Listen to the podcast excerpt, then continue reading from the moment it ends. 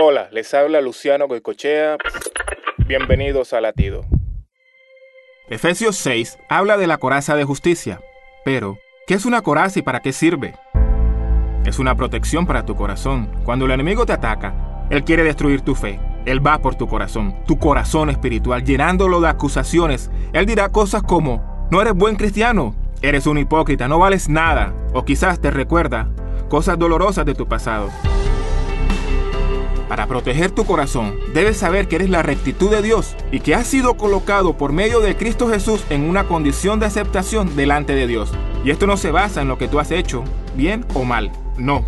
Ser recto delante de Dios es un regalo. Es un don de Dios basado en lo que Cristo hizo. Hoy, medita en esto y pídele al Señor que te enseñe a recibir este regalo y que la aceptación sea parte de tu identidad. Latido les llega a través del ejército de salvación.